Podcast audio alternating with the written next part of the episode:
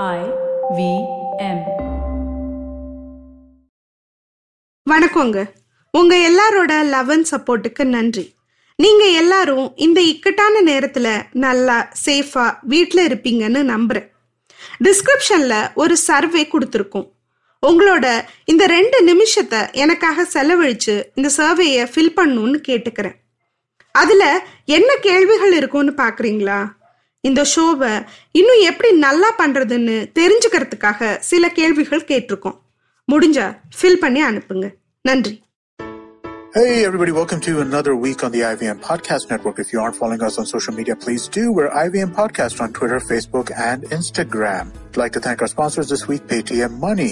As we go into God knows what week of the lockdown, we've been trying to make sure that we get as much content out to you as possible. We had some interesting episodes in the last week. Cyrus says we had Angad Singh Ranyal on it. That was a fun episode to listen to. On the Filter Coffee podcast, we had Taslima Nasleen and Arunav Sinha on that. That was another great conversation. Karthik Srinivasan joined Varun on advertising instead. And guys, look for Pratik Oswal on Paisa Vaisa podcast with Anupam Gupta. That was another great episode. I'd also like to let people know that the show that we're doing with Mr. Ashish Vidyarthi, Begin the Journey, is now going to be releasing three times a week. So do check that out. I'm sure you'll enjoy that. And let's get started with your show.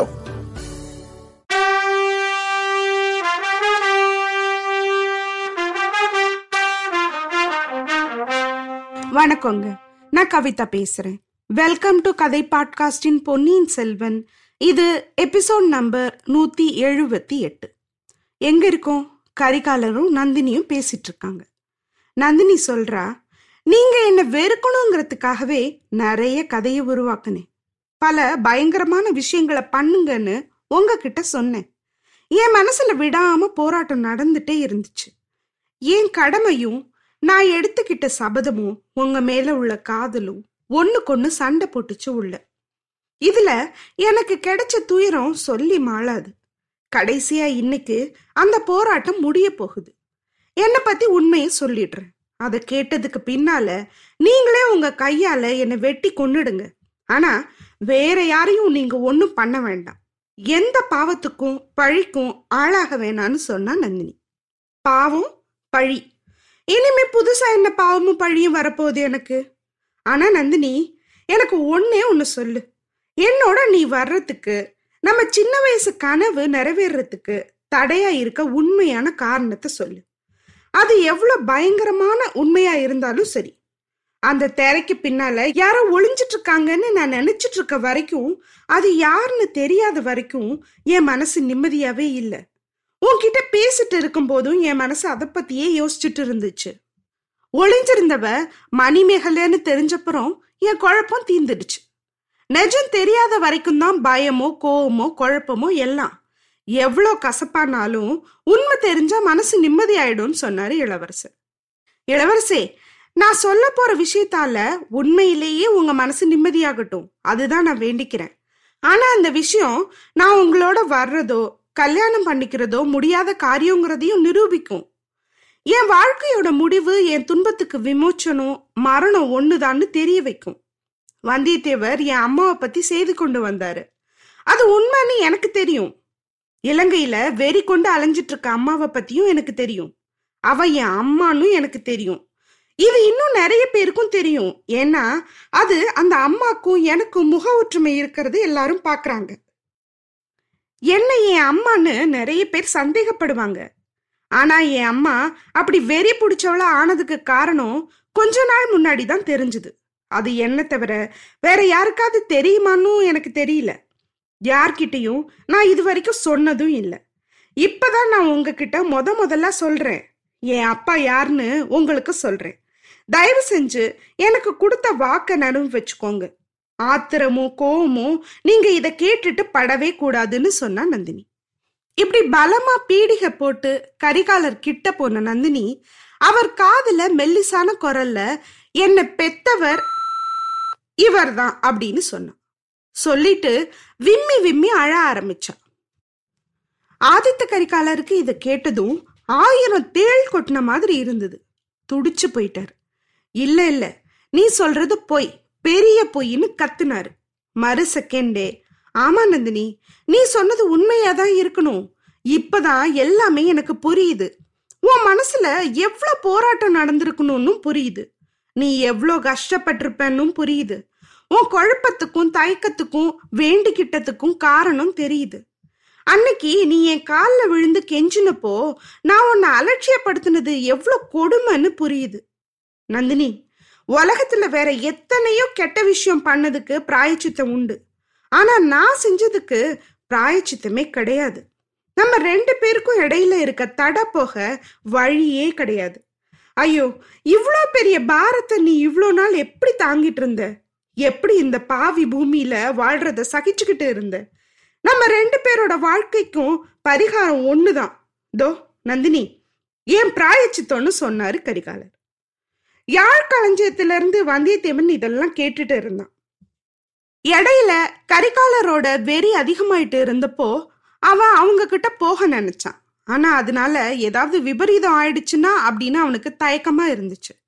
அவங்க ரெண்டு பேரோட உணர்ச்சிகரமான பேச்சு அவனை ஒரு பக்கம் ஒன்றும் பண்ண முடியாதவனா ஆக்கிட்டு இருந்துச்சு.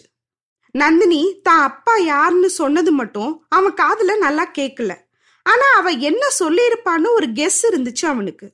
அதை நினைச்சா பக்குன்னு இருந்துச்சு. அந்த மாதிரி அதிர்ச்சிய அவன் வாழ்க்கையிலே சந்திச்சதில்ல. கடைசியா ஆதித்த கரிகாலர் மெல்லமா தழதழுத்த குரல்ல நந்தினி சொன்னதை ஒத்துக்கிற மாதிரி ஏதோ சொல்லிட்டு இருக்கும்போது அவனோட ஆர்வம் உடச்சிக்கிச்சு. அவர் சத்தமா பேசிட்டு இருக்க வரைக்கும் அவன் அவ்வளவா பயப்படல. இப்பதான் ரொம்ப பயந்தான். என்ன செய்ய போறாரோன்ற அதீத கவலையில யாழ்களஞ்சியத்துல இருந்து கொஞ்சம் தலையை நீட்டி பார்த்தான். இவன் பார்த்த இடத்துல நந்தினியும் கரிகாலரும் இல்லை. ஆனா அவன் இன்னொன்னா அங்க பார்த்தான். அவன் பார்த்த இடத்துல நிலக்கண்ணாடி சுவத்துல பதிஞ்சிருந்தது. அதுல வேட்ட மண்டபத்தோட ரகசிய கதவு தெரிஞ்சுச்சு. முன்னாடி மணிமேகலை பார்த்த மாதிரியே அந்த ரகசிய கதவு வழியா இவன் பார்த்த ஓட்ட வழியா ஒரு கோரமான உருவம் தெரிஞ்சுது. அந்த முகம் இவனுக்கு தெரிஞ்ச முகம்தான் ரவிதாசனோட முகம். அடுத்த செகண்ட் வேட்ட மண்டப கதவு மெதுவா திறக்கிறத பார்த்தான் வந்தியத்தேவன். திறந்த கதவு வழியா முதல்ல ஒரு புலியோட தலையும் அப்புறம் உடம்பும் வெளியில வர்றத பார்த்தான். அப்போதான் சில மாதிரி நின்றுட்டு இருந்த அவன் உடம்புல உயிர் வந்துச்சு. மனசுல டக்குன்னு ஏதோ ஆன் ஆன மாதிரி இருந்துச்சு. யாழ்களஞ்சியத்துல மறைஞ்சிட்டு இருந்த இடத்துல இருந்து அவன் வெளியில பாஞ்சு போக பார்த்தான்.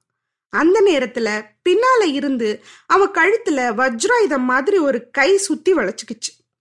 அண்ணாந்த பார்த்தா காளாமுக உருவத்துல ஒரு ஆஜானுபாகவான உருவம் ஒண்ணு அவனுக்கு தெரிஞ்சது. ஆஹா இது யாரு? இவன் எப்படி வந்தான்? கழுத்து நெறியுதே மூச்சு திணறுதே முழி பிதுங்குதே உயிரை போயிடும் போலையேன்னு அவன் நினைக்கும் போது ஒரு பெரிய உந்து உந்தி ஒரு முயற்சி பண்ணி அந்த இரும்பு கைப்பிடியில இருந்து வெளியில பாஞ்சான் பாஞ்ச வேகத்துல தரையில விழுந்துட்டான். தலையில ஒரு பெரிய பாறாங்கல்ல போட்ட மாதிரி இருந்துச்சு. ஒரு செகண்ட் அவன் கண்ணு முன்னாடி கோடி சூரிய பிரகாசம் மாதிரி இருந்தது. அடுத்த செகண்ட் அது மறைஞ்சிடுச்சு. நாலு பக்கமும் இருட்டாச்சு. வந்தியத்தேவன் நினைவிழந்து விழுந்தான். யாழ்களஞ்சியத்துல இருந்து அந்த வாசல்ல கிடந்த வந்தியத்தேவனோட உடம்ப மிதிச்சுக்கிட்டு ஒரு கோரமான காளாமுக உருவம் வெளிப்பட்டுச்சு.